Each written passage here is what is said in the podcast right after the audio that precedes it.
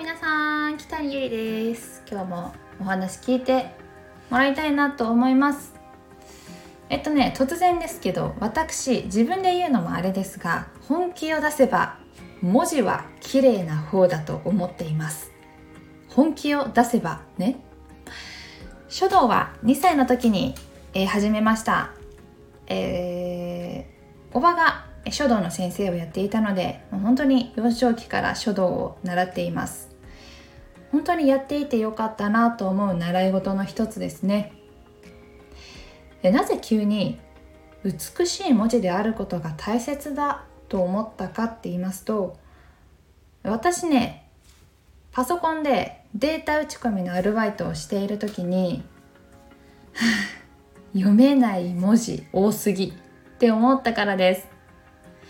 もちろん私も雑にバーって書いちゃうと汚くなってしまいますが、丁寧にゆっくり書けば読めないってことはあまりないかなって思うんですよね。そこで読める文字を書く優しさを持ちたいって思ったんです。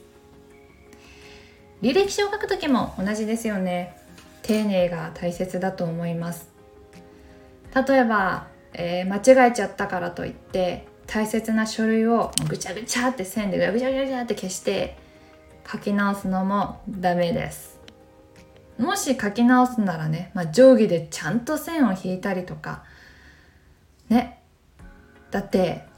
その紙見てさ、その読んだ人どう思うと思う？ああ、この人だらしない人なのかなっていう印象を与えてしまうかもしれません。いや、そう、上手に書けなくてもいいんです。読む人の気持ちを考えることが大切なんですよね。いやー、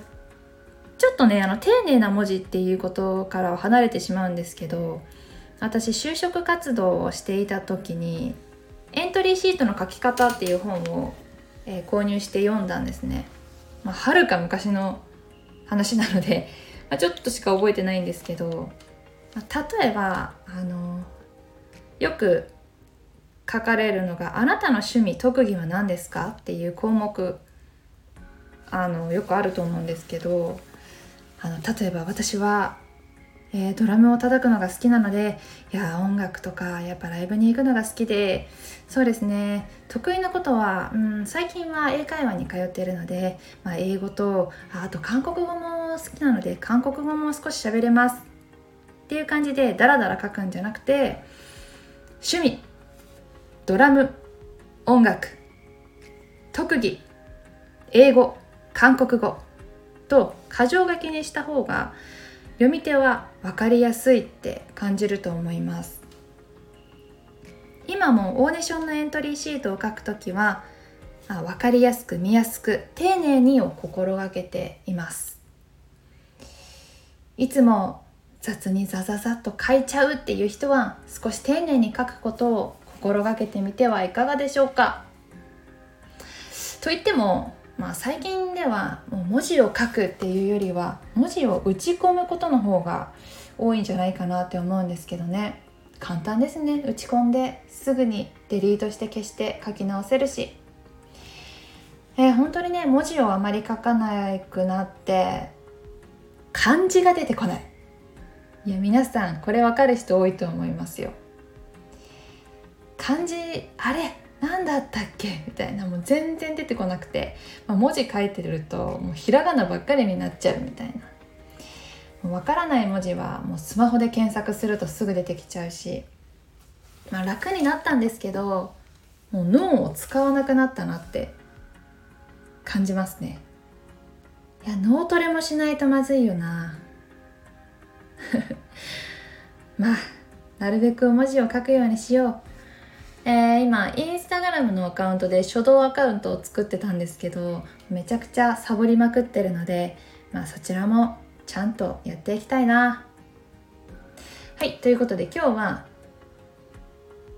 美しい文字を書くことの重要性についてお話ししてみました。しばらく文字書いてないかもっていう人、ちょっと筆を取ってみてはいかがでしょうか。ということで今日もお話聞いていただきありがとうございました。まあ独り言でペラペラ喋ってるのでこれぐらいの長さにいつもなっちゃうんですけど、まあ、何かこんなこと喋ってほしいとかこんなこと気になるとか話してほしいテーマがありましたらぜひ教えていただければ嬉しいです。